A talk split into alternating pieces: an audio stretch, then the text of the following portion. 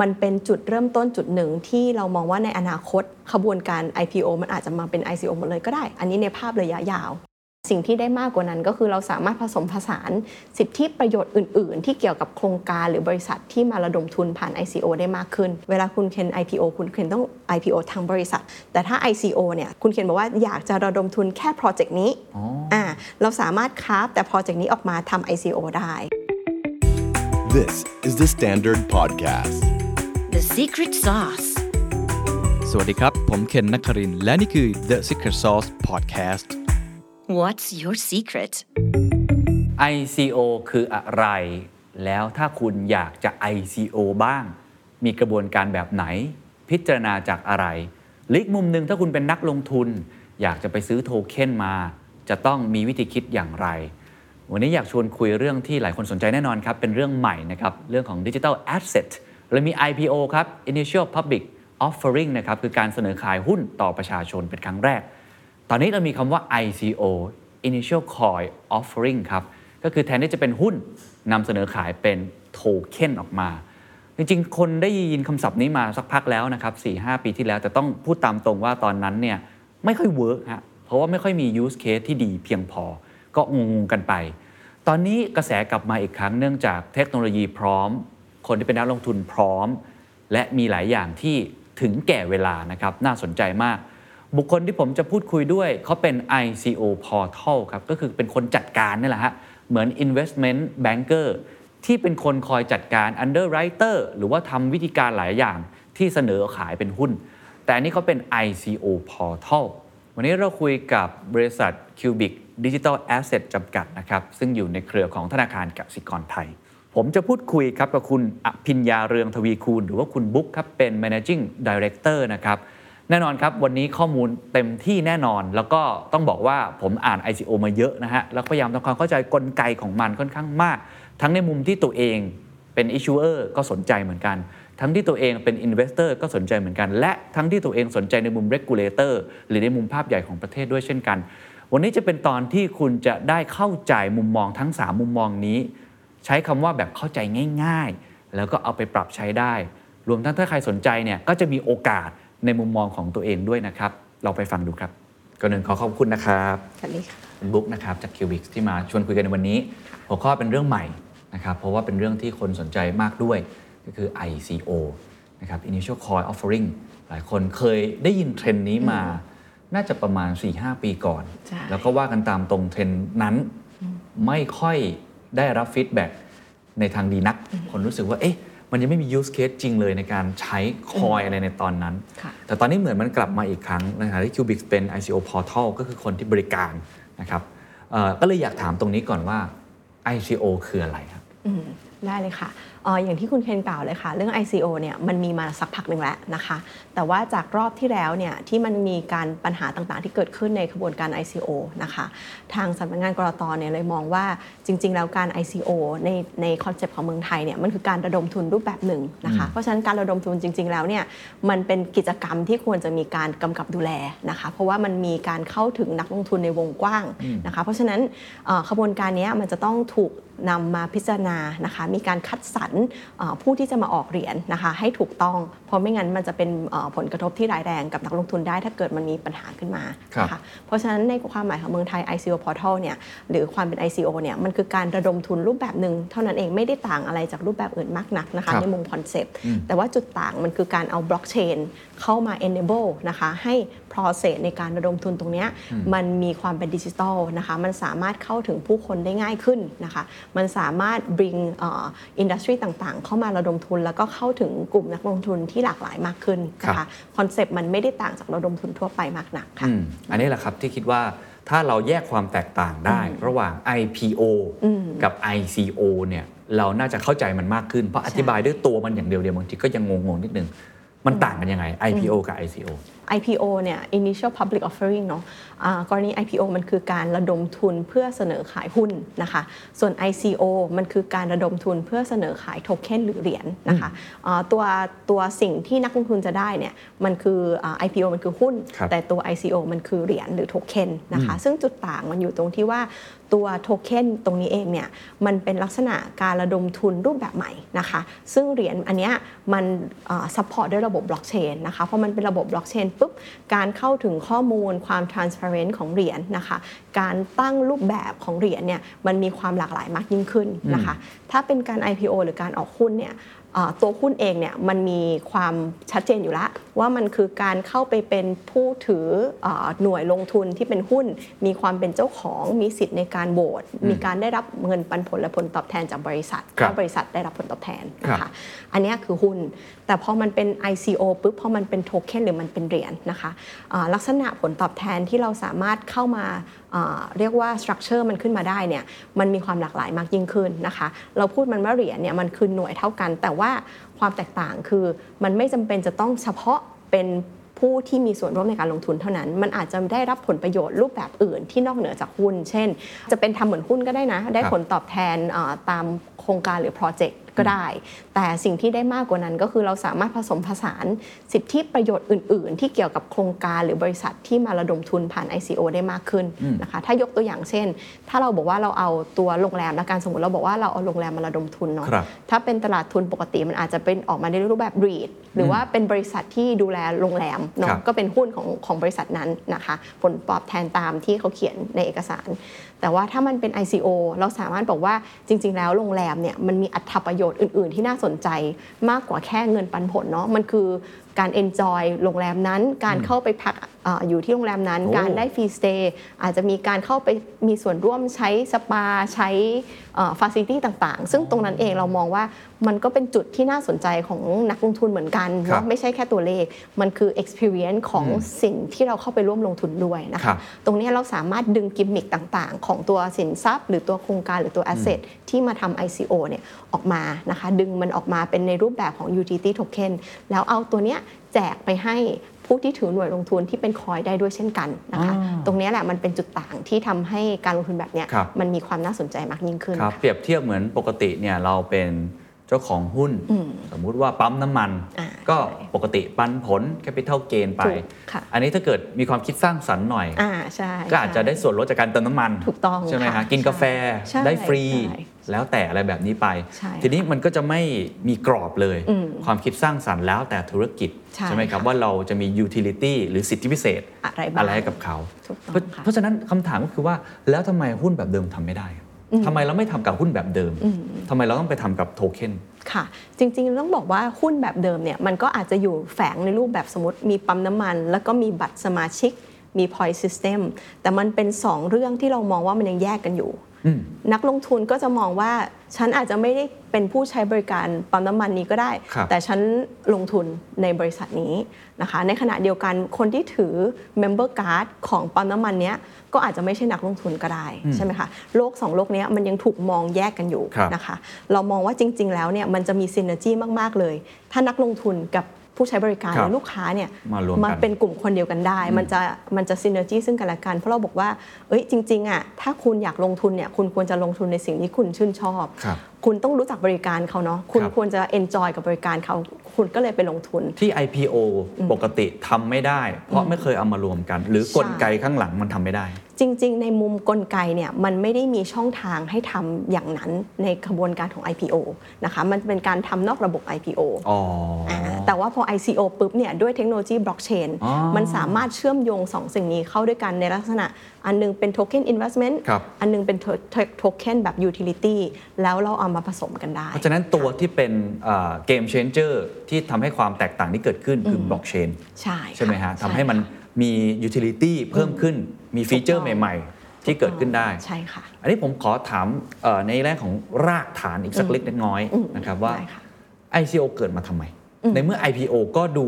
ก็โอเคอยู่แล้วครับบริษัทก็ยังมีเป้าหมายที่จะ IPO อยู่ใช่ สตาร์ทอัพต่างๆ แม้ว่าจะตัวเองจะระดมทุนได้มากมายสุดท้ายก็อยากจะ IPO กันทั้งนั้น ใช่ไหมครับ ICO มีประโยชน์อะไรที่มาตอบโจทย์ pain point ที่ IPO ทำไม่ได้หรือจึงจำเป็นต้องมีอันนี้ครับเรามองว่า ICO เนี่ยมันมีความน่าสนใจแล้วมันมีมันเป็นจุดเริ่มต้นจุดหนึ่งที่เรามองว่าในอนาคต นะคะขบวนการ IPO มันอาจจะมาเป็น ICO หมดเลยก็ได้ อันนี้ในภาพระยะยาวนะคะอ๋อแต่วันเนี้ยมันยังอยู่คู่ขนานกันอยู่ ซึ่งเรามองว่าพอมันเป็นตลาดใหม่นะคะ ตัวนักลงทุนหรือว่าตัวโปรเจกต์ที่จะเข้ามาระดมทุนในระยะแรกเนี่ยครับอาจจะมีเป็นลักษณะของธุรกิจที่อาจจะไซส์ไม่ถึงขั้น IPO นะคะอาจจะเป็นธุรกิจขนาดกลางลงมานะคะ หรือว่าเป็นลักษณะโปรเจกต์ก็ได้คือ IPO อันนึงเนี่ย เวลาคุณเคน IPO คุณเคนต้อง IPO ทางบริษัทใช่ครับเนาะแต่ถ้า ICO เนี่ยสมมติคุณเคนมีบริษัทอยู่แล้ว คุณเคนบอกว่าอยากจะระดมทุนแค่โปรเจกต์นี้อ๋ออ่่าเราสามารถคราฟแต่โปรเจกต์นี้ออกมาทำ ICO ได้โอ้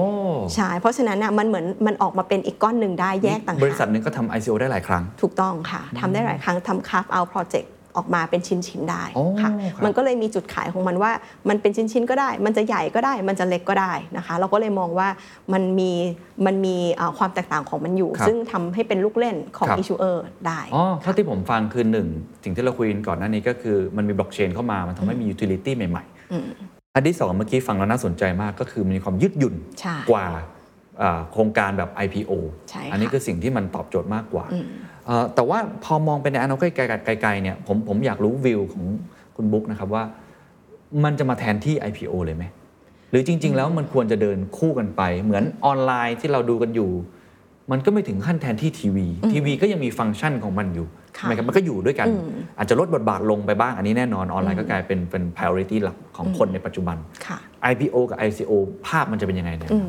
คิดว่ามันคงเดินคู่ขนานไปสักระยะหนึ่งนะคะ เพราะว่าการที่จะเปลี่ยน IPO มาเป็น ICO เลยเนี่ยมันจริง ๆ มันต้องมีเกณฑ์รายล้อมหลาย ๆ เรื่องเลย ที่มันจะต้องปรับให้เป็นสภาพนั้นนะคะ ซึ่งมองว่าอาจจะใช้ระยะเวลาค่อนข้างสักระยะหนึ่งที่ภาพนั้นจะเกิดขึ้นมานะคะ เพราะฉะนั้นเรามองว่ามันจะอยู่คู่ขนานกันไปสักระยะเลยค่ะอ๋อออย่างเช่น กฎเกณฑ์ทางกฎหมายเนาะครับการจำกัดสิทธิ์ของผู้ถืออว่าเอ้ยคุณเป็นผู้ถือหุ้นหรือคุณเป็นผู้ถือโทเค็นเนี่ยครับตามเกณฑ์กฎหมายมันก็ยังไม่เหมือนกันอยู่นะคะเพราะฉะนั้นเกณฑ์ต่างๆเนี่ยมันต้องแก้ก่อนที่มันจะเหมือนกันสัทีเดียวในอนาคตนะคะสมมติว่าอนาคตมีโอกาสคิดว่าที่มีโอจะมาแทกาสนที่ใช่ค่ะคิดว่าอาจจะไม่ถึงขั้นแทนที่อาจจะเป็นลักษณะคู่ขนานนะคะ เพราะว่าตลาด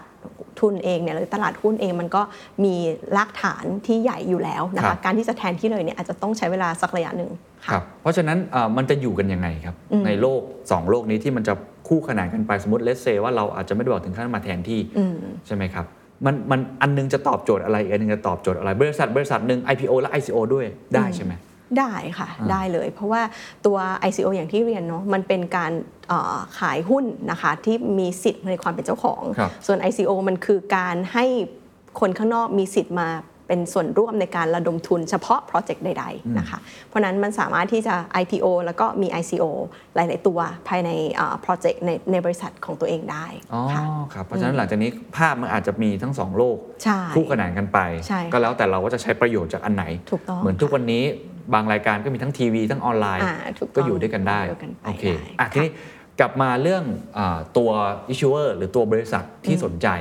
ผมว่ามีเกณฑ์หลายอย่างที่มันไม่เหมือนปกติ คือถ้าปกติเนี่ยผมก็ไปหาปรึกษา IB อ่าใช่ไหมครับใช่ investment banking เนี่ยแล้วก็คุยกันไปคุยกันมาเขาก็ทำเป็น underwriter ให้เรา แล้วก็ออกมาเป็นหุ้นระดมทุนอะไรก็ว่ากันไปด้วยวิธีการปกติค่ะเอิ่มของ ICO เนี่ยเกณฑ์มันคืออะไรวิธีการบริษัทไหนที่เหมาะไม่เหมาะโครงการแบบไหนที่ใช่ไม่ใช่ ความพร้อมอะไรที่ควรจะเตรียมตัวเพื่อไปถึงตรงนั้นประโยชน์ที่เราจะได้ คืออะไรนี่ลองเล่าให้ฟังเอ่อ ในมุมของบริษัทที่จะเข้ามาทำ ICO นะคะจริง ๆ เกณฑ์เนี่ยค่อนข้างเอ่อเปิดกว้างมากกว่ากรณีหุ้นนะคะ หุ้นอย่างยกตัวอย่างนะคะ ที่จุดต่างชัดๆหุ้นเนี่ยจะต้องมี track record เนาะอย่างน้อย 3 ปี 5 ปีนะครัคะบก่อนที่จะมาเข้าเป็นบริษัทจดทะเบียนได้ครับนะคะ ในกรณีของ ICO จริง ๆ แล้วเนี่ยสมมุติเราบอกว่าเราจะ tokenize หรือว่าทำโปรเจกต์เนี้ยมาออก ICO จริงๆโปรเจกต์เนี้ยอาจจะยังไม่ เริ่มต้นก็ได้ คืออาจจะยังไม่มี track record ก็ได้ แต่สิ่งที่ต้องมีคือแผนธุรกิจนะคะ มีความน่าจะเป็นที่มันจะเกิดขึ้นมาได้นะคะ แล้วก็เอ่อมีเอ่อผู้ที่มีความพร้อมเชี่ยวชาญในตัวธุรกรรมหรือว่าเอ่อธุรกิจนั้นๆนะคะ เข้ามาเป็นคนดูแลนะคะ ถ้าเราสามารถพิสูจในจุดเหล่านี้ได้ว่าความพร้อมของผู้บริหารมีมีผู้มีความเชี่ยวชาญนะคะ มีแผนธุรกิจที่น่าเชื่อถือนะคะ มีเอ่อในเรื่อง legal ต่างๆเนี่ยมันพร้อมนะคะ ตรงเนี้ยเขาก็สามารถมาออก ICO ได้นะคะ ซึ่งบริษัทที่มาทำได้เนี่ยก็คือบริษัททั่วไปในประเทศไทย บริษัทนิติบุคคลไทยอ๋อนะคะสามารถเข้ามาทำได้ โดยที่ไม่ได้มี minimum size นะคะมีเอ่อทุนจดทะเบียนอย่างน้อย 5 ล้านบาท ก็สามารถที่จะเข้ามาพิจารณาลักษณะนี้ได้โอ้ค่ะครับก็ค่อนข้างที่จะเกณฑ์อาจจะไม่ได้เยอะเท่าถูกกับค่ะ IPO ใช่ค่ะก็จะง่ายกว่าง่ายกว่าพูดคำนี้ก็ได้ใช่ง่ายกว่านะครับค่ะอันที่นี้เขาพิจารณาตัวเองยังไงว่าเขาควรจะมา ICO หรือจะ IPO หรือถ้าจะ ICO เนี่ย เขาควรจะมองยังไง ที่จะได้ผลประโยชน์จากตรงนี้ที่สุด หรือว่าจริง ๆ ยังไม่พร้อมอย่าเพิ่งดีกว่าอะไรเงี้ยค่ะ จริง ๆ การทำ ICO เนี่ยมันเอ่อง่ายกว่า IPO แต่ถามว่า requirement ยังยังมีอยู่ไหมก็ยังมีนะครัคะบอย่างเช่น มีความรับผิดชอบต่อผู้ถือโทเค็นนะคะอืมในการเปิดเผยข้อมูลต่างๆ ในหลังจากที่เปิดบริษัทไปแล้วทำเอ่อธุรกรรมขึ้นมาแล้วมีผลตอบแทนยังไงอันเนี้ยต้องมีการ reporting กลับเข้ามานะคะเพราะฉะนั้นในการให้ข้อมูล ของผลตอบแทนหรือว่า ผลการดำเนินงาน อันเนี้ยยังต้องมีอยู่นะคะเพราะฉะนั้นความพร้อมเขาเนี่ยในการที่สร้างคอมมิชเมนต์ครักับบผู้ถือโทเค็นเนี่ยยังมีแล้วก็สำคัญมากครับๆถ้าตรงเนี้ยเขายังไม่พร้อม ก็อาจจะต้องมองว่ายังยังไม่เหมาะกับการทำ ICO นะคะเพราะว่าถ้าทำไม่ได้ก็คือครับการผิดเกณฑ์ของสำนักงานกรตอ๋อค่ะโอเคต้องเป็นธุรกิจที่เกี่ยวข้องกับดิจิตอลไหมครับบล็อกเชนไหมครับหรือธุรกิจไหนทำได้ไม่ได้ครับจริง ๆ ในมุมธุรกิจหรืออุตสาหกรรมเนี่ยไม่ได้มีจำกัดนะคะ สามารถที่จะเปิดกว้างให้ได้ในทุก ๆ ธุรกรรมจะขายธุรบะกิจหมี่อะไรก็ได้อ่าอาจจะต้องมาดูเรื่อง size business นะสมมติเป็นแฟรนไชส์บะหมี่ก็ได้อะอย่างเงี้ยก็ทำได้นะคะอ่าทำได้อ่าก็ก็ต้องมาดูกันว่าอะตัว structure ที่เราจะวางเป็นยังไงนะคะครับลักษณะผลตอบแทนที่จะให้ investor หรือผู้ที่ถือโทเค็นเนี่ยเป็นรูปแบบไหนอะครับอะอาจจะแวะมาทานบะหมี่ที่ chain ต่างๆ ได้อะไรเงี้ยค่ะอะมันก็มีจินตนาการที่เราสามารถเอามาใส่ในตัวครับโทเค็นขึ้นมาได้ครับนะคะอันนี้อธิบายลง detail ได้ไหมครับว่าสมมุติว่าโอเค ธุรกิจไหนก็ได้ แต่อยู่ที่ structure คืออะไรใช่แล้วก็จะออกแบบอะไรยังไงเนี่ยยกตัวอย่างได้ไหมครับ วิธีในการออกแบบในการคิด มันควรจะเป็นยังไงอาจจะเอาผมเป็นหนูทดลองก็ได้เพราะ The Standard สนใจเนี่ยค่ะอะทุนจดทะเบียนผมโอเค ผมผ่านแล้วอื่นๆ พอได้ แต่ผมต้องเริ่มจากอะไรคิดอะไรบ้างอะครับ ได้ค่ะ จริง ๆ การออกโทเค็นอย่างที่คุณเคนเรียนนะคะ เราควรจะมองว่าเราไม่ได้มองว่าเขาเป็น investor อยากให้มองว่าเขาเป็นลูกค้าเราเป็น user เป็น user เราใช่ถ้าเป็น B2B ก็ก็เป็น B2B ได้ใช่ค่ะถ้าเขาเป็น user เราปุ๊บทีนี้ถ้าเราอยากชวนเขามาลงทุนเนี่ยอ่าเราอยากให้ผลตอบแทนเขาในรูปแบบไหนครับอันเนี้ยเราอาจจะเป็นโจทย์ให้ผู้ที่อยากออกเนี่ยลองคิดดู เพราะว่าถ้าสุดท้ายเนี่ยจะผลตอบแทนเป็นแค่รูปตัวเงิน ก็อย่างที่เราสามารถไปทำช่องทางอื่นได้เนาะซึ่งมันอาจจะมีคอสที่อาจจะ แตกต่างกันจากอันนี้ก็ได้นะคะ หรือว่าอาจจะเป็นทางที่เขาทำอยู่แล้วไม่ต้องมาลำบากถึงขั้น ICO อ๋อก็ได้โอเคแต่ว่าตรงนี้นิดนึงถ้าเกิดว่ามีแค่เรื่องเงินอย่างเดียวอยากระดมทุนเพื่อได้เงินปกติคนจะลงทุน IPO ก็เพื่อได้เงินใช่ถูกไหมครับเอาไปลงทุนต่อหรืออาจจะแน่นอนบางคนก็อาจจะอยากได้เงินนั่นแหละเงินก้อนหนึ่งมาทำงานมาตั้งหนักอะไรอย่างนี้นะฮะค่ะ อันนี้ IPO ก็อาจจะตอบโจทย์อยู่แล้วใช่ตรงเนี้ยใช่หยัรืงอไงว่าต่อเป็นหุ้นกู้ก็ได้หอ่ารือกู้หุ้นกู้แบงก์ก็ได้ก็ได้เนาะมันมีชาแนลในการหาระดมทุนอะครับครับเยอะแยะมากมายเลย แต่ว่าคุณจะมา ICO ก็ต่อเมื่อคุณรู้สึกว่าสินค้าบริการหรือตัวบริษัทของคุณเนี่ยมันมีความน่าสนใจหรืออาจจะมีฐานเอ่อนักลงทุนที่อาจจะเป็นกลุ่มที่ชื่นชอบในสินค้าและบริการคุณอยู่แล้ว คนกลุ่มเนี้ยเขาอาจจะอยากได้ผลตอบแทนในรูปตัวเงินเนี่ยไม่ได้สูงมาก ถ้าเขาได้มามีส่วนร่วมกับ กิจกรรม หรือว่าบริการหรือสินค้าของเราครับนะคะ ตรงเนี้ยเหมือนเราเอาจุดแข็งของเราอะในเรื่องของธุรกิจอะเข้ามาเป็นอีกกิมมิกหนึ่งให้เชิญชวนเขาเข้ามาร่วมลงทุนกับเรา คล้ายๆ CRM เหมือนกัน ใช่ค่ะ มันคล้ายๆ CRM เหมือนกันเลยจริง ๆ จริง ๆ ใช่เลยค่ะใช่เลยนะอืฮะมโอเคค่ะอะสมมติ s แ a นดาร์ดคิดเล่น ๆ อย่างเงี้ยใช่มันมีโมเดลอะไรบ้างครับ อย่างสมมติ The Standard บอกว่าอยากระดมทุนสมมติจะเปิดอีก channel หนึ่งอ่าสมมุติอ่าอะไรเงี้ยเปิดอีก channel หนึ่งแล้วเรารู้ละ target investor เราหรือคนที่ชื่นชอบรายการเราเป็นคนกลุ่มเนี้ยเรารู้ว่าเฮ้ยเขาอาจจะอยากเข้ามานั่งฟังไลฟ์สดเลยอ่าหรือเขาอาจจะอยากจะโหวตให้คุณเคนไปสัมภาษณ์อ่าคนนู้นคนนี้เขาอยากเลือกเนาะตรงเนี้ยคุณเคนก็สามารถบอกว่ารายการเนี้ยเป็นรายการลักษณะเอ่อ ที่ระดมทุนนะคะมาสร้างรายการ แต่ครับผู้ที่เข้ามาร่วมลงทุนเนี่ยมีสิทธิ์อ่าวางแผนอ่าคนที่จะมาเรื่องร่วมสัมภาษณ์ด้วยนะคะมีสิทธิ์เข้ามาเอ่อเป็น member สามารถเชิญคุณเคนไปทำเอ่อเข้าร่วมงานของตัวเขาหรืออะไรเงี้ยค่ะอ่าให้มันมีความหลากหลายก็แล้วแต่รงเนี้ยว่าผมกำหนดใช่สิทธิ์อะไรคุณเคนก็เสนอได้เลยว่าคุณเคนอยาก engage กับเขายังไงพอถ้าเขา นักลงทุนมองว่าเอ้ยอันเนี้ยน่าสนใจครับเขาเป็นแฟนคลับของ The Standard อครับยู่แล้วเนี่ยเขาก็ว่าอะโอเค ครับร่วมลงทุนแล้วก็ได้สิทธิพิเศษอันนี้กลับไปอ่าโอเคอะงั้น step ต่อไปสมมติผมคิดโปรเจกต์นี้มาไม่รู้คุณผู้ชมสนใจหรือเปล่านะลองลองยกตัวอย่างเฉยๆ ว่าเราจะมี channel ใหม่ค่ะสมมตินะครับใช่แล้วเราก็เนี่ยผมอยากจะให้ทุกคนโหวตได้ว่าอยากสัมภาษณ์ใคร มีโอกาสเข้ามาสมมติผมจะมีเวิร์กช็อปปีหนึ่งสี่ครั้ง มีอีเวนต์ใหญ่ seminar สองครั้งใช่เข้าฟรีเลยสมมตินะฮะค่ะ กระบวนการต่อไปที่ผมต้องทำคืออะไรถ้าเป็นปกติเนี่ยผมก็ต้องตีมูลค่าใช่ไหมครับดูงบการเงิน อันนี้มันต้องทำอะไรครับ จริง ๆ สิ่งเหล่านั้นก็ยังมีอยู่นะคะ เพราะว่าสุดท้ายแล้วในเรื่องของตัวเลขหรือตัวเงินเนี่ยมันก็ยังเป็น financial model เหมือนเดิมเนี่ยแหละอ๋อมันไม่ได้ต่างเนาะดู cash flow ดูความความสามารถในการทำกำไร แล้วก็ครับเอ่อตัว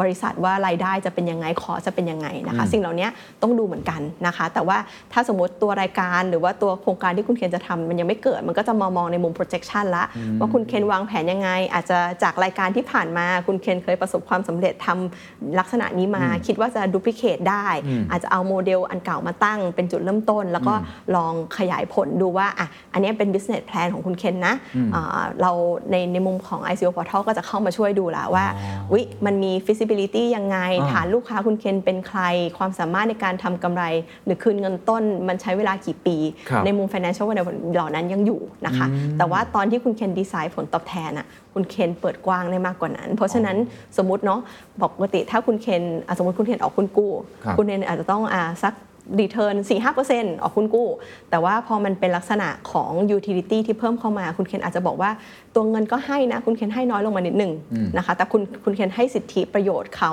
ที่เขาไปหาที่อื่นไม่ได้อะถ้าเขาอยากมาจอยอะเขาไปทางอื่นไม่ได้เขาต้องมาเป็นผู้ร่วมลงทุนในโทเค็นคุณเคนเท่านั้นครับถึงจะได้สิทธิ์นี้อะไรเงี้ยค่ะ มันก็จะมีมูลค่าทางใจละ มีมูลค่าแฟนคลับเข้ามาแล้วว่าคุณเคนเอ่อดึงดูดคนกลุ่มเนี้ยเข้ามาร่วมลงทุนแล้วเขาเองในใน return เนี่ยเขาก็รู้สึกว่าเขาเข้ามามีส่วนร่วมมาการสร้างความสำเร็จกับตัวโปรแกรมอันใหม่ หรือว่า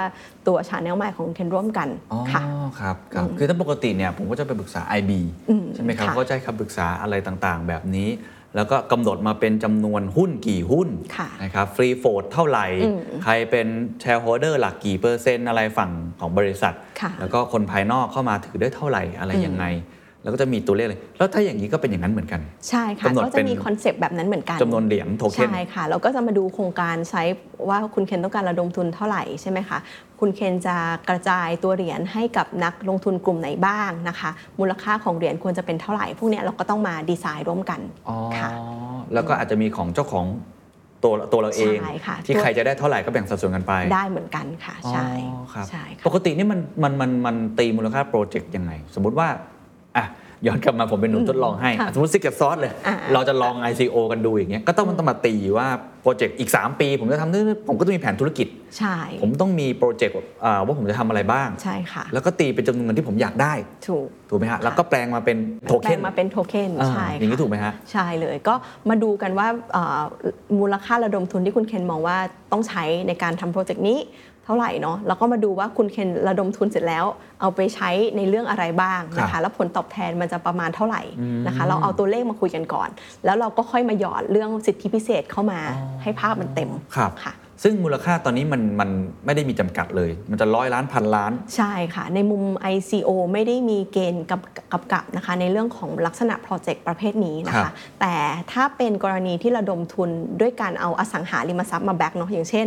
เอาโรงแรมมา back อืมเพื่อขาย อันเนี้ยกลต. เขาจะมีเกณฑ์เพิ่มนะคะว่า ตัวพวกอสังหาริมทรัพย์เนี่ยอย่างน้อยจะต้องมีมูลค่า 500 ล้านนะคะอ๋อหรือว่าถ้าคุณเคนเอาตึกมาทำแต่ว่าไม่ได้เอามาทำทั้งเต็มจำนวนครับอย่างน้อยคุณเคนต้องเอามา 80%นะคะต้องเข้าเกณฑ์ใดเกณฑ์หนึ่งถึงจะทำได้ในกรณีอสังหาโอเคแต่ถ้าเป็นโปรเจกต์อย่าง The Secret Sauce ที่เราคุยกันฮะอันเนี้ยไม่ได้มีมินิมัมไซส์เพราะถ้าเป็นอสังหาก็จะเป็น asset tokenization ใช่แบบหนึ่งเหใช่มือนกันค่ะใช่ค่ะอันนี่ก็เป็นโปรเจกต์แทนใช่อ๋ออโอเคครับซึ่งทั้งสองอันเรียก investment token ทั้งคู่เป็น investment token ใช่ใช่ไหมครับทั้งคู่แล้วแล้วเวลาเราเราทำการ ICO ไปเนี่ยอ่าระบบต่างๆ มันจะเป็นยังไง วิธีการที่นักลงทุนเข้ามาซื้อ วิธีการที่เขาจะถืออวิธีการที่เขาจะไปแลกสิทธิประโยชน์ค่ะอ่ามันจะเหมือนกับปกติของ IPO ไหมครับ มันจะต่างกันยังไงฮะค่ะมันจะต่างกันตรงที่พอมันเป็นดิจิทัลแล้วเนี่ย ICO process ของอย่างของในกรณี Cubic อะนะครัคะบเราทำทุกอย่างอยู่บนโมบายแอปพลิเคชันทั้งหมดนะคะ ตั้งแต่สมมติคุณเคนสนใจ คุณเคนต้องเข้ามาเปิดทำ KYC บนโมบายแอปของ Cubic นะครัคะบอาพอยืนยันตัวตนพร้อมซื้อปุ๊บอ่าเราก็จะมี list ละว่าตอนนี้มี ICO อะไรที่เสนอขายอยู่บ้างนะคะ ถ้าคุณเคนดูข้อมูลศึกษาทุกอย่างพร้อมและว่าสนใจลงทุนนะคะ คุณเคนสามารถที่จะชำระเงินนะคะผ่านระบบโมบายแอปพลิเคชันที่เชื่อมต่อกับแบงก์ต่างๆนะคะชำระด้วยเงินบาทได้นะคะอันนี้ไม่ต้องมีคริปโตชำระด้วยบาทก็ได้โอ้เงินบาทได้เลยบาทได้เลยค่ะพอบาทได้ปุ๊บอ่าคุณเคนก็จองซื้อเข้าไปเหมือนจองซื้อหุ้นปกติเลยอะเหมือนจองซื้อหุ้นเลยรอจัดสรรเนาะอ่า โทเค็นแต่ละโทเค็นอาจจะมีขบวนการจัดสรรที่ต่างกันแล้วแต่กำหนดเนาะครับอาจจะเป็น first come first serve ก็ได้อ่า small lot อันนี้ concept เดียวกันอันนี้แล้วแต่หุ้นเลยเหมือนหุ้นเป๊ะใช่เหมือนหุ้นเลยอ่านะคะสมมติพอจัดสรรเสร็จปุ๊บคุณเคนได้รับโทเค็นจำนวนอ่าสมมติคุณเคนสมัครไปร้อยได้ครับร้อยอ่าตัวเหรียญเนี้ยมันก็จะถูกส่งมาที่ wallet นะคะอ๋อซึ่ง wallet เนี่ยก็จะอยู่ในแอปพลิเคชัน Kubix เช่นซึ่งกันคิวบิกก็จะมี wallet ของตัวเองใช่ค่ะที่เอาไว้เก็บเหรียญใน primary market หรือว่าในในการทำ ICO ในกรกรณีนี้ที่ที่เป็น Kubix เป็นคนอ่าทำ portal ก็ต้องใช้ wallet ของ Kubix ใช่ค่ะถูกไหมฮะใช่ค่ะสมมติผมมี MetaMask อยู่อะไรอื่น ก็ควรใช้อันนี้มากกว่าก็คือมารับที่ Kubixิกก่อน แล้วถ้าจะโอนไปก็ได้ออกค่ะอ๋อค่อยโอนออกไปในอนาคตได้โอเคแล้วยังไงต่อครับ พอผมมีหุ้นละเอ้ยมีโทเค็นโทเค็นจะพูดผิดตัวมันขายกันอ่ามีโทเค็นแล้วแล้วมันยังไงต่อครับค่ะคือถ้าเป็นแบบปกติก็รอรับปันผลอืมอะไรมาจ่ายเป็นอะไรอะ แล้วก็วิธีการหรืออีกแบบหนึ่ง utility เนี่ยเอาไปแลกสิทธิพิเศษยังไงอะค่ะได้ค่ะ ในเรื่องการรับสิทธิประโยชน์นะคะ ถ้าในตอนเนี้ยต้องบอกว่าเรายังไม่มีไทยบาทที่อยู่บนระบบบล็อกเชนเนาะ CBDC ไทยบาทเนี่ยยังไม่เกิดขึ้นครับเพราะฉะนั้นอะไรก็ตามที่เป็นผลตอบแทนในรูปเงินบาทเนี่ยจะเป็นลักษณะที่ Cubic จะ facilitate ให้มีการโอนบาทเข้าไปที่บัญชีธนาคารที่ทางลูกค้าแจ้งไว้เนาะว่าต้องเหมือนอันนี้จะเหมือนปันผลละว่าก็แจ้เสีงยภาไว้ษีแล้วตามปกติใช่ตามปกติเลยเช่นเราแจ้งไว้แล้วว่าเรารับที่บัญชีนี้อะ ทางทางผู้ออกเขาก็จะโอนตามตามช่องทางปกติอันนี้สจะมมไม่ติผมต่างประกาศออกมาว่าเอ่อปีหนึ่งปันผลครั้งหนึ่งใช่จ่าย3%อะสมมติใช่ก็ปกติก็ตามปกนั้นติไปตามนั้นเหมือนหุ้นเลยเหมือนหุ้น อันนี้เหมือนหุ้น แต่ส่วนต่างเนาะก็คือฝั่งที่เป็น utility ฮะนะคะฮะตะกี้ที่บุกเกริ่นนิดนึงว่าเอ่อ issuer เนี่ยจะแจก utility token ให้นักลงทุนเนาะอย่างสมมติของคุณเคนบอกว่าเป็นสิทธิ์เข้าร่วมงานไลฟ์สดอ่าอันเนี้ยโทเค็นเนี้ยก็จะเป็นโทเค็นที่เกี่ยวกับการเป็นสิทธิ์เข้ามาชมครับอ่าตัวไลฟ์สดนะคะครับโทเค็นเนี้ยเราเราสามารถ generate เป็นลักษณะ utility token ซึ่ง Kubix ก็จะส่งโทเค็นเนี้ยให้ใน wallet ของนักลงทุน ก็จะแยกกัน ใช่ ก็จะมีโทเค็นที่เป็น investment, Investment แล้วก็มีโทเค็นที่เป็น utility ใน wallet ของเรานะคะ ทีนี้นักลงทุนก็สามารถไปดูได้ว่า เอ๊ะ ฉันได้รับโทเค็นสิทธิพิเศษอะไรบ้างนะคะ ตอนไปใช้งานก็ขึ้นอยู่กับประเภทของโทเค็นละว่าสมมติอันนี้ต้องมาร่วมงานที่อ่าที่สตูดิโอครับตอนมาถึงก็อาจจะเป็นลักษณะกดการใช้ redeem นะคะอ๋อมันก็จะเป็นลักษณะขึ้นมาเป็น QR code อาจจะ redeem อ่ภายในของ Cubic เอง ใช่ ในแอป Cubic ก็จะมีฟังก์ชันในการ redeem ตัวโทเค็นนั้นได้นะคะอ่าครับใช่อะค่ะทีนี้สมมุติว่ามีคนที่สนใจซื้อ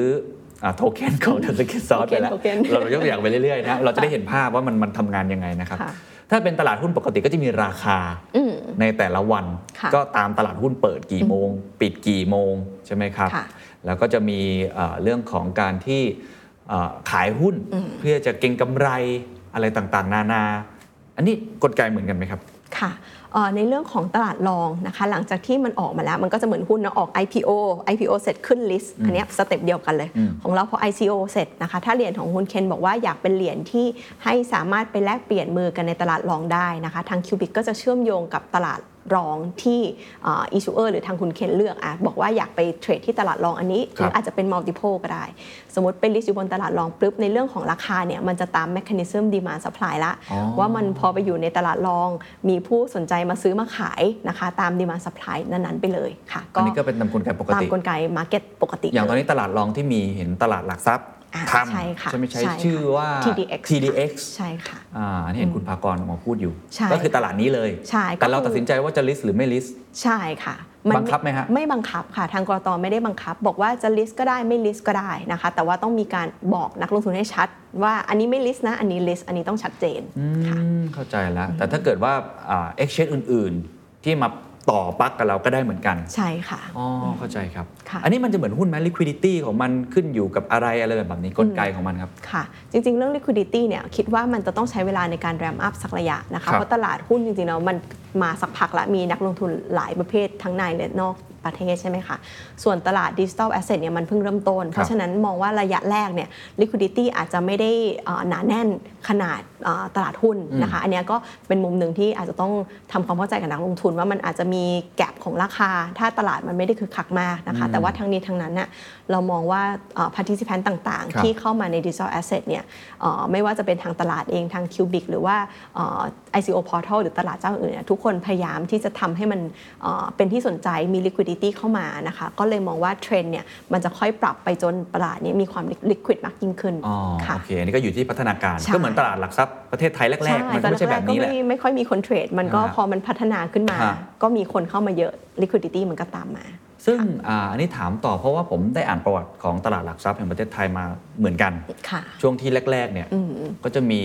แชร์แม่ชะม้อย จะมีติดดอยเมาค่ะติดดอยครั้งแรก แล้วก็ตลาดหุ้นคราชอะไรต่างๆเนี่ยไอ้พวกนี้เรากลัวความเสี่ยงเหล่านี้ไหมแล้วมันจะกำกับและดูแลยังไงอาจจะไม่เกี่ยวกับคิวบิกมากใช่ไหมครับเพราะว่าต้องเป็นตลาดหลักทรัพย์หรือว่าเอ็กชแนนอื่นแต่ว่า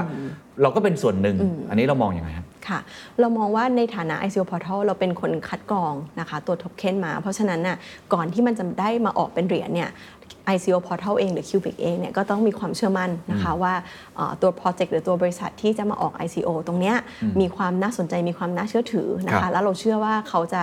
นำเงินระดมทุนที่ได้มาเนี่ยไปทำธุรกิจแล้วก็สร้างผลตอบแทนได้จริงๆนะคะตรงเนี้ยมันคือในมุมของเราที่เราคัดกรองมาครับนะคะเอ่อเพราะฉะนั้นน่ะ พอมันขึ้นไปอยู่ในตลาดรองแล้วอะถ้าเรามองว่าสินค้าเขาดี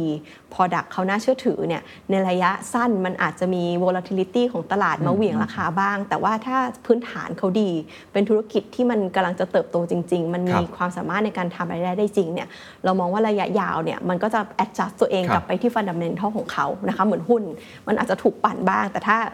ฟันดัมเ n นทัลของธุรกิจมันยังไปได้ดี มันยังเป็นธุรกิจที่น่าสนใจ สุดท้ายราคามันก็จะต้อง reflect value จริง ๆ ของธุรกิจเขาหรือตัว project ของเขาครับค่ะผมเข้าใจว่าความต่างอย่างหนึ่งผมไม่แน่ใจว่าอันนี้จะเป็นอย่างนั้นหรือเปล่าคือขั้นต่ำในการซื้ออโทเค็นแบบนี้เนี่ยมันอาจจะเข้าถึงง่ายกว่า ด้วยในความเป็นดิจิตอลค่ะอันนี้จริงไหมสมมติ 1 บาทเหมือนที่วันบาทบอลเนี่ยทำพยายามทำใช่ไหมค่ะอันนี้มันน่าจะหมายถึงว่าข้อจำกัดน่าจะหายไปคือทำได้แบบนั้น แต่แล้วแต่ตัว issuer หรือเปล่า ใช่ค่ะ ถูกต้องค่ะ ในมุมระบบจริง ๆ มันทำได้หมดนะคะ มันไม่ได้มีข้ออ่า จำกัดในเรื่องเทคโนโลยี ครับหรือว่าในเรื่องของเกณฑ์นะคะขึ้นอยู่กับ issuer เลยว่าดีไซน์ว่าอยากให้เหรียญเนี่ยมีลักษณะแบบไหนนะคะ อาจจะทำเป็นไซส์เล็กก็ได้ทำเป็นไซส์ใหญ่ก็ได้นะคะโอ้ยังไงก็ได้เลยใช่ค่ะอ่าโอเคครับอะงั้นถามเพิ่มเติมเพราะว่าผมว่าหลายคนจะสับสนคล้ายๆกับผม แล้วผมต้องไป search อ่านเลย เพราะว่าชื่อเนี่ยมันคือ ICO คอยค่ะนำเสนอคอย แต่ความเป็นจริงแล้วมันคือโทเค็นซึ่ง coin กับโทเค็นเนี่ยมันมันไม่เหมือนกันและหลายคนเนี่ยสับสนพอสมควรใน Exchange ที่ทุกท่านดูอยู่เนี่ยมันบางอันมัน coin นะ บางอันมันโทเค็นถูกไหมฮะค่ะอันนี้อธิบายให้กับ คุณผู้ชมฟังนิดหนึ่งครับว่าสิ่งที่เราทำคือโทเค็นแล้วมันต่างไงกับ coin ปกติครับับในในมุมของเราเวลาเราพูดว่าโทเค็นกับคอยเนี่ยคอยในมุมของบุ๊กเหมือนคริปโตเหมือนคริปเหรียญคริปโตใช่ไหมคะจริง ๆ ในโลกของเหรียญคริปโตเนี่ยเขาจะมี nature ที่ต่างกัน เพราะว่าเหรียญประเภทคริปโตหรือ coin เนี่ยเขาอาจจะเป็น mean of exchange เนาะอย่างบิตคอยน์ก็คือมีเอ่อมีสร้างเหรียญขึ้นมา แล้วก็ขึ้นอยู่กับความเชื่อของคุณเคนกับบุ๊กแล้วว่าคิดว่า value มันเท่าไหร่เนาะแล้วเราก็เทรดมันไปใช่ไหมคะมันไม่ได้มีสินทรัพย์หรือมันไม่ได้มีโปรเจกต์หรือโครงการมาหนุนอยู่ข้างหลังนะคะแต่กรณีโทเค็นหรือโทเค็นดิจิตอลในประเทศไทยเนี่ยด้วยนิยามของมันแล้วเนี่ยมันจะต้องมีสินทรัพย์มา back เบื้องหลังอ่าเท่านั้นนะคะเท่านั้นอาจจะเป็นเท่านั้นอาจจะเป็นอสังหาริมทรัพย์ก็ได้ เป็นโครงการเป็นโปรเจก project ต์ก็ก็ได้ได้ใช่ แต่จะต้องมีนะคะถ้าเป็นเหรียญออกมาลอยๆอันเนี้ยไม่ได้อ๋อมันจะเรียกว่าโทเค็นไม่ได้โอเคค่ะขอลงเทคนิคเล็กน้อยที่ผมไปอ่านมาเนี่ยค่ะ ถ้าเกิดว่าเป็น coin เนี่ยส่วนใหญ่จะมีโปรโตคอลของตัวเอง สร้างบล็อกเชนในแบบอ่าของตัวเองค่ะถูกไหมครับ คือ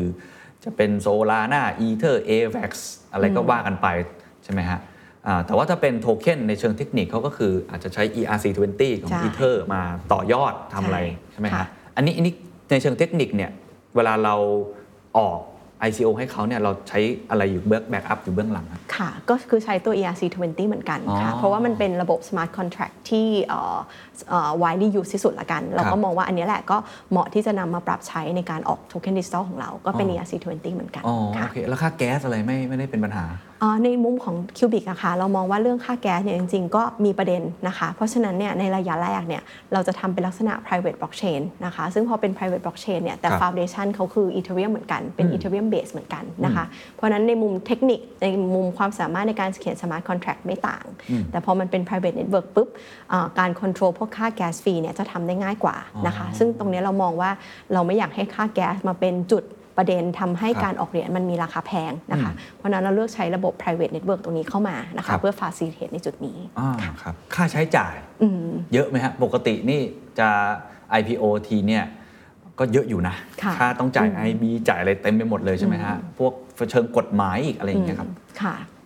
ค่าใช้จ่ายในเรื่องการทำ ICO จริง ๆ จะคล้ายๆกับ IPO นะคะอืมเพราะว่ามันก็จะมีเอ่อ advisor ซึ่ง advisor ในที่นี้คือก็คือ ICO portal อืมนะคะ เพราะว่าเราต้องเข้ามาช่วยดูทั้งในฐานะ FA ด้วย underwriter ด้วยนะคะอ๋อแล้วก็จะมีเอ่อเกี่ยวกับตัว smart contract ที่จะต้องมีการออดิตให้ผ่านนะคะก่อนที่จะยื่นเอ่อการ filing ครับนะคะแล้วก็จะมีพวกค่าที่ปรึกษาทางกฎหมายนะคะแต่ว่ามองว่าตอนเนี้ยในตลาดเองเนี่ยเนื่องด้วยว่าผู้เล่นในแต่ละ service provider เนี่ยยังใหม่กันอยู่แล้วก็เพิ่งเข้ามานะคะในระยะนี้อาจจะยังมี ค่าคอสต่างๆเหล่าเนี้ยังไม่ถูกมากนักนะคะ แต่เรามองว่าด้วยดีมานแล้วก็ความสนใจของตลาดตรงเนี้ยคิดว่าเอ่อทุกคนอยากให้ตลาดนี้เกิดนะคะเพราะฉะนั้นมองว่า direction ของเรื่องค่าฟรีเนี่ยมันควรจะเอ่อค่อยๆมีเอ่อ economy of scale มากขึ้นเรื่อยๆ และครับทำให้ cost ตรงเนี้ยมันถูกลงโอเคค่ะครับในมุม investor ครับในมุมนักลงทุนเองเนี่ยผมไม่แน่ใจว่าเอ่อในของ ICO เนี่ยก็จะมีได้หลากหลายรูปแบบเหมือนกันอืมรายย่อยใช่ นักลงทุนสถาบันค่ะหรืออะไรต่างๆเนี่ยมันก็จะเป็นเหมือนกันใช่ไหมฮะแล้ว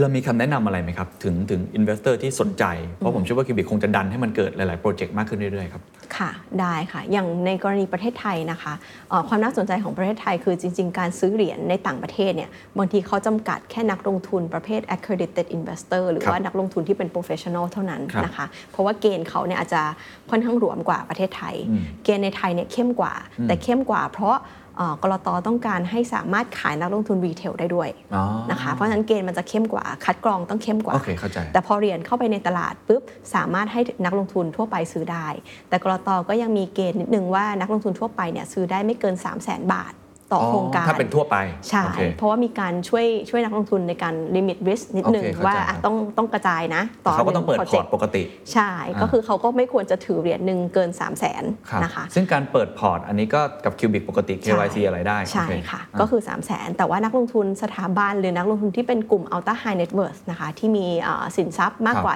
70 ล้านบาทเนี่ยเป็นกลุ่มที่ซื้อได้ในจำนวนไม่จำกัดอ๋อใช่ค่ะ เพราะฉะนั้นในมุมของนักลงทุนเนี่ยถ้าเป็น retail นะคะเราก็อยากให้นักลงทุนเนี่ยเข้ามาเริ่มทำความเข้าใจเกี่ยวกับพวกโทเค็นดิจิตอลเนาะทำความเข้าใจอย่างที่คุณเคนว่าเอ๊ะมันต่างยังไงกับเหรียญเนาะมันต่างยังไงกับ coin นะคะเข้าใจตัวธุรกิจที่อยู่เบื้องหลังนะคะเข้าใจว่าผลตอบแทนความเสี่ยงมีอะไรนะคะครับก่อนที่จะลงทุน เพราะว่าสุดท้ายมันก็เป็นความลงทุนที่มีความเสี่ยงอยู่ดีเนาะเพราะเราใช่ลงทุนกับโปรเจกต์ที่กำลังจะเกิดขึ้นครับเนาะเราจะวิเคราะห์อย่างดี แต่ว่ามันก็มี risk ของมันครับตาม nature ของ business ครับ โอ้เห็นภาพทั้งหมดเลยครับค่ะคำถามที่ผมยังไม่ได้ถามเลยตั้งแต่เริ่มต้น ใส่เสื้อ Kubix มาโอเค Kubix คือใครทำอะไรค่ะแล้วมีจุดแข็งต่างจาก ICO Portal เจ้าอื่นๆอย่างไรอะได้ค่ะ Kubix นะคะขออนุญาต introduce บริษัท Kubix เอ่อชื่อเต็มว่า Kubix Digital Asset นะคะครับเราเข้ามาเอ่อเป็นผู้เล่นในฐานะ ICO Portal ในตลาด Digital Asset นะคะเอ่อเราเป็นบริษัทในเครือธนาคารกสิกรไทยนะคะก็คือเอ่อเราเข้ามาเพราะว่าพออย่างที่เล่าให้คุณเห็นฟังนะคะ ICO Portal มีความสำคัญ เพราะว่าเขาจะเป็นคนเข้ามาช่วยคัดกรองเนาะเหรียญก่อนที่จะไปถึงมือเออนักลงทุนนะคะ ซึ่งการที่จะมาทำหน้าที่นี้ได้เนี่ยมันต้องมีเอ่อ knowledge know how ในเรื่องของความเป็น financial advisory นะคะ ในขณะเดียวกันสิ่งเทคโนโลยีที่ใช้มันคือบล็อกเชนเพราะฉะนั้นก็ต้องมีความสามารถในเรื่องของตัวเทคโนโลยีเข้ามาด้วยนะคะ เพราะเราในความเป็นกสิกรไทยนะคะเรามีทั้งฝั่งที่เป็นแบงค์นะคะฝั่งที่เป็น Tech Arm หรือ KBTG เนี่ยสองส่วนเนี้ยมันเป็นคอหลักเลยของความเป็น ICO Portal นะคะก็เลยเป็นที่มาว่าเราบอกว่าถ้าด้วยคอหลักของเราสองอันเนี้ยที่มันแข็งแกร่ง เราสามารถที่จะเข้ามาเล่นในตลาด ICO Portal แล้วเป็นผู้เล่นที่เอ่อมาช่วยส่งเสริม แล้วก็พัฒนาระบบ ICO Portal ได้ได้เป็นเป็นตัวเลือกที่ดีมากครับๆค่ะตอนนี้พัฒนาการไปถึงไหนแล้วครับเข้าใจว่าเริ่มมีโปรเจกต์ ใช่ค่ะเปิดก็เปิดไปบ้างแล้วใช่ค่ะไหมครับก็คือตอนนี้เอ่อช่วงแรกเราอยู่ในช่วงการจัดตั้งบริษัท แล้วก็การขอ license ครับนะคะตอนนี้เราได้ license จากสำนักงานกลตเรียบร้อยแล้วอืมนะคะ แล้วก็อยู่ในช่วงกำลังยื่น filing นะคะของตัวเหรียญตัวแรกที่เราจะออกนะคะอ่าซึ่งชื่อว่า Destiny Token บุพเพสันนิวาสใช่ค่ะ บุพเพสันนิวาสสองค่ะอันนี้เป็นเป็น โปรเจกต์เหมือนกันเรียกว่าเป็นโปรเจกเป็นต์โปรเจกต์ใช่ค่ะ อันนี้เป็นลักษณะโปรเจกต์ของเขาคือเป็นหนังใหญ่ ใช่ค่ะ ผู้ที่ระดมทุนก็คือทางบริษัท GDH กับ Broadcast ครับนะคะที่เขาร่วมทุนการทำภาพยนตร์เรื่องนี้ฮะนะคะแล้วส่วนสิทธิพิเศษของผู้ลงทุนเนี่ยก็คือเขาจะได้ผลตอบแทนรูปตัวเงินและ สิทธิประโยชน์ต่างๆ ที่เกี่ยวข้องกับภาพยนตร์บุพเพสันนิวาส 2 ด้วยนะคะอ๋อครับก็เลยเป็นเอ่อเป็นตัวโปรเจกต์ที่ตอบโจทย์ครับว่าเป็นการดึงความน่าสนใจของ ICO อ๋อนะคะเข้ามาผสมผสานในครับรูปแบบของการระดมทุน อันนี้นี่ผมผมได้อ่านข่าวเหมือนกันจากเดอะ s แ n น a r d เวลนี่แหละตอนอ่านคำถามเยอะมากค่ะเพราะว่าหนังนี่มันเข้าแป๊บเดียวอะมันมันอะเต็มที่ก็ 2 เดือนนะค่ะใช่ไหมครับอาจจะมีเอ่อไปลงสตรีมมิ่งต่ออะไรต่างๆ มากมายเนี่ย แล้วกลไกมันมันจะเป็นยังไงฮะคนที่ได้ไปเนี่ยผลตอบแทนเขาจะเป็นยังไงเป็นเป็นชั่วคราวเหรอครับหรือว่ายังไงฮะค่ะตัวโทเค็นแรกนะคะ จริงๆ ความตั้งใจของ Kubix แล้วก็ทาง Issuer ตัว GDS กับ Broadcast เนี่ยเรามองว่าอันนี้มันเป็นครั้งแรกเลย ของประวัติศาสตร์อ่าวงการภาพยนตร์เนาะที่เอาลักษณะ ICO มาจับนะคะเพราะฉะนั้นตอนที่เราดีไซน์เหรียญเนี่ยเราให้ความสำคัญกับมุมของ Investor ค่อนข้างมากนะคะเราอยากให้ Investor เนี่ยสามารถเข้าถึงการระดมทุนในลักษณะที่ความเสี่ยงยังไม่สูงนะคะถ้าเราดูตลาดทุนหุ้นก็จะมีความเสี่ยงสูงใช่ไหมคะหุ้นกู้ก็จะมีความเสี่ยงต่ำกว่าครับนะคะ ทีนี้เราก็เลยเอาลูกเล่นความคล้ายหุ้นกู้มาจับอ๋อนะคะ เพราะฉะนั้นน่ะสิ่งที่เราทำก็คือเราบอกว่ามันจะเป็นเหรียญที่มีเอ่อมีระยะเวลาการถือครองไม่ยาวนานมากนะคะให้มันมีระยะสั้นอืมนะคะแล้วก็การให้ผลตอบแทนเนี่ยถ้าเราให้มันเอ่อเบี่ยงตามผลตอบแทนของภาพยนตร์จริง ๆ เลยเนี่ยมันก็จะเหมือนหุ้นละ มันจะมีความไม่แน่นอนสูงนะคะ เราก็เลยมองว่าตรงเนี้ยเราดีไซน์ให้ผลตอบแทนเนี่ยมีลักษณะของผลตอบแทนที่ เป็น fixed rate นะคะอย่างเช่นอ่าในกรณีนี้เราก็ตั้งอยู่ที่ 2.99%นะคะเป็น fixed rate ที่นักลงทุนเนี่ยได้แน่ครับๆนะคะทีนี้ในเรื่องของการทำให้มันน่าสนใจ เพราะว่า GDS หรือว่า broadcast เองเนี่ย เขาอยาก engage นักลงทุนให้ไปดูภาพยนตร์เขาครับนะคะเขาอยากสร้าง engagement ที่เราคุยกันบน CRM เนี่ยแหละฮะว่ามันคือ engagement เพราะฉะนั้นน่ะมันจะมีการตั้งลักษณะว่าเอ๊ะถ้าสมมติภาพยนตร์เขาประสบความสำเร็จในประเทศไทย สมมติได้รายได้บอกออฟฟิศเกินพันล้านบาทนะคะอ่าจะมีการให้ผลตอบแทนพิเศษออกมาอีก 2.01%เบิ้ลจาก 2.99ใช่เมื่อทำกี้ให้โดยรวมเนี่ยคือ5%อ๋อนะคะก็เลยดีไซน์ออกมาในลักษณะนี้นะคะ เป็นการมีโอ้มันให้ยืดหยุ่นมากเนาะมันออกใช่เป็นมันขยักมันขยักขยัได้บเลยได้ถูกาต้องค่ะอันเนี้ยก็เป็นตัวอย่างที่ดีว่าจริง ๆ พอออกแบบผลตอบแทนลักษณะเนี้ยครับมันมีลูกเล่นมากมายเราเราหนึ่งให้ investor มีความสบายใจและอะอย่างน้อย 2.99 ถ้าเทียบกับเงินฝากวันนี้โอ้ หนึ่งเปอร์เซ็นต์เนาะครับอ่าครับหรือไม่อาจจะไม่ถึงด้วยอันนี้ซ้ำกี่ปีครับถึงถ่ายอันถอนนี้ไม่ได้เกิน 2 ปีค่ะ ก็คือเราตั้งไว้ว่า maximum คือ 2 ปีโอเคนะคะก็เหมือนหุ้นกู้ปกติเลยใช่2ปี ใช่ แต่ว่าทางทาง issuer อาจจะ call back ก่อนได้ภายในหลังโอเคปีแรกนะคะแต่ยังไงเราไม่เสียอะไรแน่นอน ใช่ถูไหมฮะก็คือตอนจบเนี่ยจะมีการคืนเงินต้นโอเคใช่ค่ะอ๋อเข้าใจแล้วค่ะของตัวอะอย่างนี้ลองถามในมุม issuer สิ่งที่เขาได้ก็คือได้ทุนใช่ใช่ไหมได้ทุนไปค่ะเพื่อไปเพิ่ม production ใช่ค่าตัวถูกต้องนักแสดงหรือค่ะอะไรต่างใช่ๆอันนี้ผมถามเพิ่มอย่างนี้มันต่างไงกับเวลาเราระดมทุนผ่านพวก Kickstarter เพราะดูแล้วก็มีความคล้ายๆเหมือนกันเนาะอืมตอนนั้นก็จะมีความเอ่อคนระดมทุน crowdfunding อืมลักษณะแบบนี้ใช่ไหมครับ ความต่างของมันคืออะไรอืมจริงๆเรามองว่าอันเนี้ยจุดต่างมันจะอยู่ที่ตัว utility ค่ะอืมที่ตะกี้เราเล่ากัน เพราะว่ากรณีของ Destiny Token เนี่ยจริงๆ ยังไม่ได้เล่าว่า utility เขามีอะไรบ้าง แต่ตอนดีไซน์ร่วมกันเนี่ยเอ่อทางทาง GTS เองครัเขาบก็ใส่ใจกับเรื่องนี้มาก เพราะเขาอยากให้คืนความสุขอืมให้นักลงทุนเขาจริงๆ เพราะฉะนั้น list ของสิ่งที่จะได้ในเรื่องของ utility เนี่ย ยาวมากเลยค่ะคุณเคนอืมมีหลายรูปแบบมากฮะๆทั้งฮะอ่ามีสิทธิ์เข้าไปเอ่อชมภาพยนตร์ก่อนใครนะครัคะบได้เอ่อพวกเอ่อตัวซิวเนียอ่าต่างๆ ที่เป็นเฉพาะของเรื่อคงรับบุพเพสันนิวาสสองนะคะโอเคเป็นต้นเพราะฉะนั้นอันเนี้ยเรามองว่ากิมมิคตรงเนี้ยมันมีความต่าง แล้วก็มันทำให้นักลงทุนเนี่ยอาจจะชื่นชอบ แล้วก็รู้สึก engage ไปด้วยลุ้นไปด้วยอ๋อร่วมลุ้นไปกับภาพยนตร์เรื่องนี้เข้าใจครับค่ะก็มีความเป็นเจ้าของใช่มีด้วยความเป็นเจ้าของด้วยเอออันนี้ค่ะอันนี้คิดว่าพร้อมถึงขั้นเสนอขายอะไรเรียบร้อยแล้วอ่า ตอนนี้เรารอการ approve จากสำนักงานกรตนะคะ ก็คือถ้า approve เสร็จเรียบร้อยปุ๊บก็พร้อมเสนอขายได้ทันทีแล้ววิธีการเสนอขายก็ปกติเลยใช่ก็ผ่านค่ะแอปพลิเคชันอันนั้นถูกต้องแล้วก็อย่างที่เล่าไปเมื่อกี้ใช่ค่ะอ๋อโอเค แล้วจะมีโปรเจกต์อย่างนี้อีกเยอะไหมครับหลังจากนี้ค่ะ จริง ๆ เราก็มีปลายปลายๆนะคะของ issuer ที่สนใจเข้ามาทำในลักษณะนี้ค่อนข้างเยอะนะคะแล้วก็อยู่ในช่วงที่กำลังเอ่อพูดคุยนะคะว่า structure จะเป็นยังไงเอ่อสิ่งที่คุณอยากให้ investor คุณคือเรื่องอะไรนะคะเป็นการดีไซน์กันอยู่ค่ะอ๋อก็คาดว่าปีนี้ก็จะได้เห็นอีกหลายเหรียญหรือหลายโทเค็นนะคะโอเคจาก Cubic ค่ะครับขอถามเพิ่มอีกนิดนึงแล้วกันอาจจะเป็นคำถามที่ฟังแล้วมันดู ไม่ค่อยเกี่ยวกัน แต่ว่าเผื่อที่จะทำให้ใครหลายคนตัดสินใจอยู่ผมเชื่อว่ามีหลาย issuer ที่คิดเรื่องนี้อยู่นอกจาก IPO แล้วอืมก็อยากจะ ICO ค่ะแล้วก็ NFT ว่า NFT ก็เป็นอย่างหนึ่งที่ก็มีความคล้ายๆ utility token เหมือนกันใช่เพียงแต่ว่ามันอาจจะไม่ได้จำนวนเยอะมากใช่ไหมแต่ว่ามันก็เป็นในเรื่องของ collectible ได้ใช่ไหมครับบางทีเขาจัดเป็นลักษณะเอ่อ utility ได้เหมือนกันเขาเรียกว่า productive NFT ใช่ไหมครับค่ะแต่ว่าความแตกต่างมันก็มีอยู่ อยากอยากให้เล่าให้ฟังว่าความแตกต่างข้อดีข้อเสีย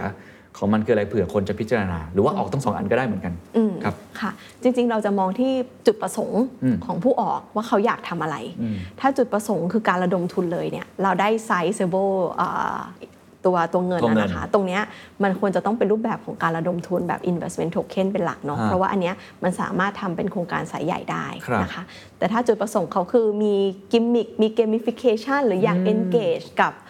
กลุ่มของ customer เขา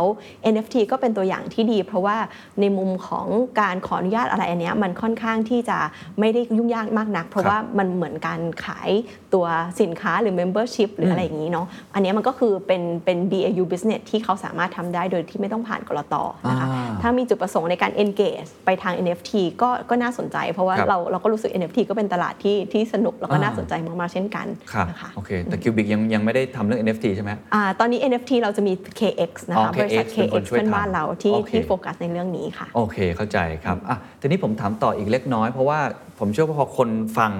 ทั้งหมดเนี่ยก็คงจะอยากจะเห็นภาพในเชิงอนาคตนะครับว่าตลาดมันคงจะเติบโตขึ้นค่ะถ้ามีคนมาผลักดันตรงนี้มากขึ้นเรื่อยอืมๆเราควรจะเตรียมตัวอะไรบ้างดีอืมบริษัทที่สนใจค่ะควรจะกลับมาดูอะไรของตัวเอง แล้วก็พิจารณาอะไรบ้างครับค่ะ จริงๆ เรามองว่าเอ่อบริษัทที่สนใจเนี่ยหนึ่งควรจะมองว่าเขามีโปรเจกต์หรือว่ามีเอ่อตัวสินค้าหรือบริการอะไรที่ engage กับคนจำนวนมากไหมนะคะ เพราะเรามองว่าจริงๆเมื่อกี้คุณเคนมีแต่นิดนึงว่าถ้าเป็น B2B ทำได้ไหม ถามว่าทำได้ไหมทำได้ แต่ว่ากิมมิคในการดึงเรื่อง utility เนี่ยณวันนี้มันอาจจะยังภาพไม่ค่อยชัดเท่าไหร่เนาะเพราะถ้ามันเป็น B2B แต่ว่าถ้ามันเป็น B2C แล้วอะเอ่อ engagement power ตรงนี้มันสูงมากๆนะคะเพราะฉะนั้นเราอยากให้ issuer เนี่ยลองดูว่าตัวธุรกิจเขาอะมีการ engage กับฐานนักลงทุนหรือหรือตัว customer ที่กว้างไหม ถ้าเขามีฐานตรงนี้กว้างเนี่ยเขาจะมีของมีลูกให้เล่นเล่นเยอะค่อนข้างเยอะ ซึ่งตรงเนี้ยเป็นจุดขายแล้วเรามองว่าณ วันแรก ๆ ของตลาด ICO เนี่ยเรื่องนี้ยังสำคัญอยู่ เพราะไม่งั้นเขาจะไม่เห็นแล้วว่ามันต่างจากหุ้นจากบอลยังไงใช่อันเนี้ยมันเป็นจุดขายจริง ๆ เพราะฉะนั้นกลุ่มแรกที่เข้ามาเนี่ยอยากให้โฟกัสเรื่องนี้นะคะ แต่พอตลาดดิจิ t a ลแอสเซทคนเริ่มเข้าใจโทเค็นดิจิ t a ลคืออะไรผ่าน phase นี้ไปแล้ว ณวันนั้นเนี่ยบุ๊กมองว่าตัวแพลตฟอร์มนี้มันจะขยายฐานนักลงทุนในดิจิ t a ลแอสเซทจะเยอะขึ้นอ่าประเภทของเหรียญที่เข้ามาเนี่ยอาจจะไม่ต้องมีความ B2C ขนาดนั้นก็ได้ครับเป็น B2B จริงๆ ก็ลงทุนครับระดมทุนได้เหมือนกันครับนะคะเลยอยากให้มองภาพวันแรกเนี่ยเป็นภาพของ B2C ที่ชัดก่อนค่ะครับอันนี้ผมจะลองเปรียบเทียบกับพวก point ต่างๆ ที่เขามองเป็นเป็น CRM อย่างหนึ่งค่ะอันอย่างหนึ่งที่ผมเข้าใจว่าเหตุผลที่เขาทำแบบนี้เพื่อที่ได้ Data ลูกค้า เข้าใจว่าลูกค้าชอบอะไรไม่ชอบอะไร จะได้กลับมาซื้อซ้ำเราได้ สมมติปั๊มชานมไข่มุก 10 แก้วอ่าค่ะเราก็รู้ว่าเขาจะกลับมาซื้ออีก ใช่ไหมครับ อันนี้เป็นเบสิกแต่พวกคนที่ทำ point โอ้โหเต็มเต็มไปหมดเลยหลายบริษัทขนาดใหญ่เนี่ยก็จะมี Data แต่ของโทเค็นเนี่ยเราไม่น่าจะเห็น Data อันนั้นถูกไหมครับไม่ได้มี Data ในเชิง transaction interest อะไรต่าง ค่ะ มันจะมีบ้างในมุมการใช้งานโทเค็นแต่ว่าอาจจะไม่ถึงขั้นเอ่อ consumer behavior ขนาด CRM ในลักษณะ point นะคะอ่าแต่ว่าถ้าในอนาคตเนี่ยมันอาจจะผสมผสานกันได้นะคะ วันหนึ่งเราอาจจะ transform point เป็น utility ก็ได้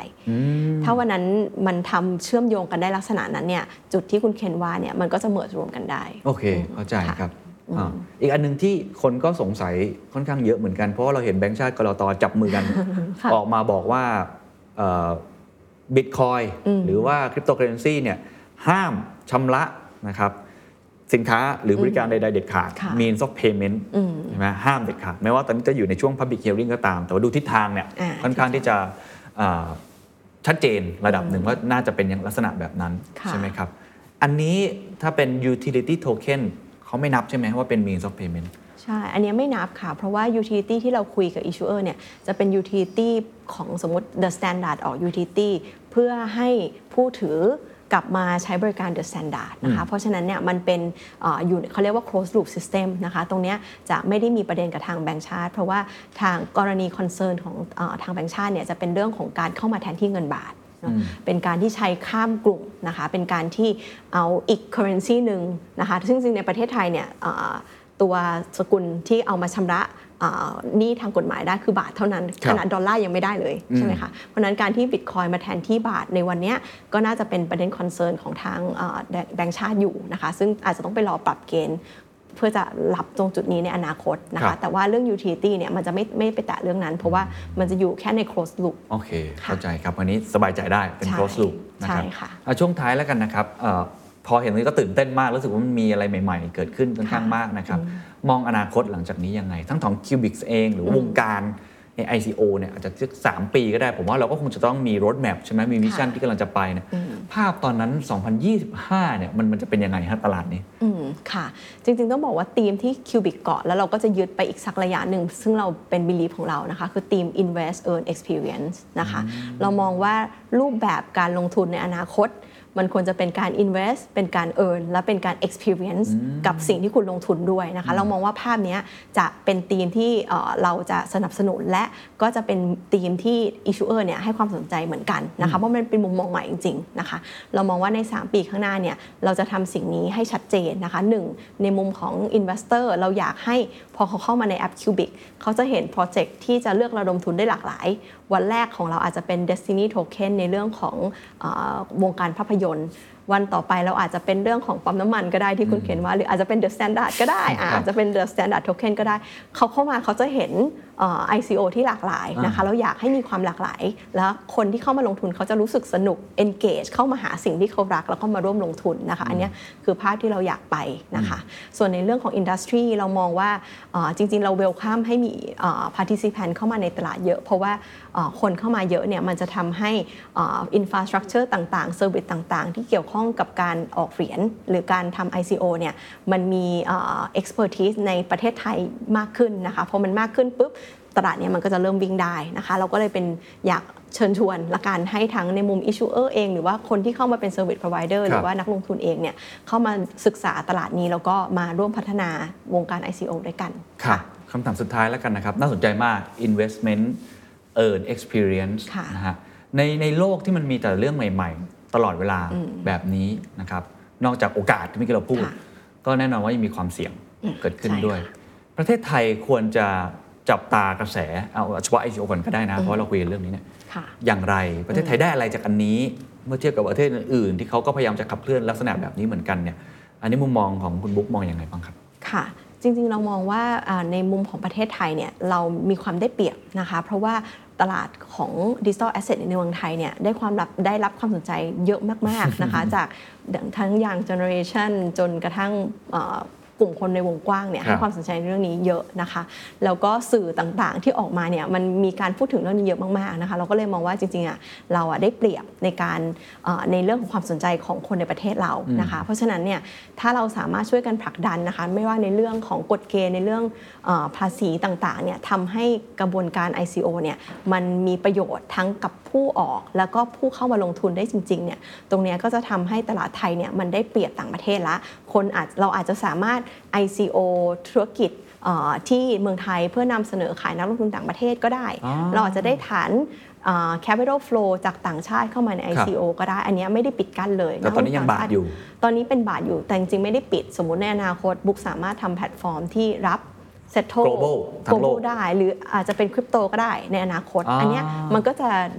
ดึงเอ่อเม็ดเงินครับ จากตลาดต่างๆเนี่ยเข้ามาในตลาด ICO ในประเทศไทยได้มากยิ่งขึ้น ก็เป็นการสนับสนุนธุรกิจในประเทศไทย ให้ครับเขาเติบโต ให้เขามีซอสฟันรูปแบบใหม่โอ้ๆ ได้ครับค่ะ แต่ยืนยันว่าจะไม่เกิดขึ้นเหมือนที่ ICO ในอดีตเคยเกิดขึ้น ใช่ เพราะตอนนั้นเป็นการทำ ICO โดยที่ไม่ได้มีระบบกลันกรองเลย คือใครอยากออกเหรียญมีความสามารถในการมินโทเค็นก็คือประกาศขายได้เลยนะคะ แต่ว่าในเมืองไทยเรามีครับการกลันกรองแล้วมีการมีกฎเกณฑ์ที่เข้ามาควบคุมดูแล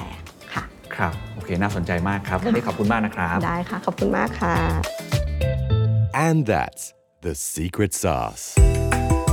ถ้าคุณชื่นชอบ The Secret Sauce episode นี้นะครับ ก็ฝากแชร์ให้กับเพื่อนๆ คุณต่อด้วยนะครับ และคุณยังสามารถติดตาม The Secret Sauce ได้ใน Spotify, SoundCloud, Apple Podcast, Podbean, j o o x YouTube และ Podcast Player ที่คุณใช้อยู่นะครับ และอย่าลืมติดตาม Facebook Fanpage The Secret Sauce เข้ามาติชมเข้ามาพูดคุยกับผมได้เลยนะครับ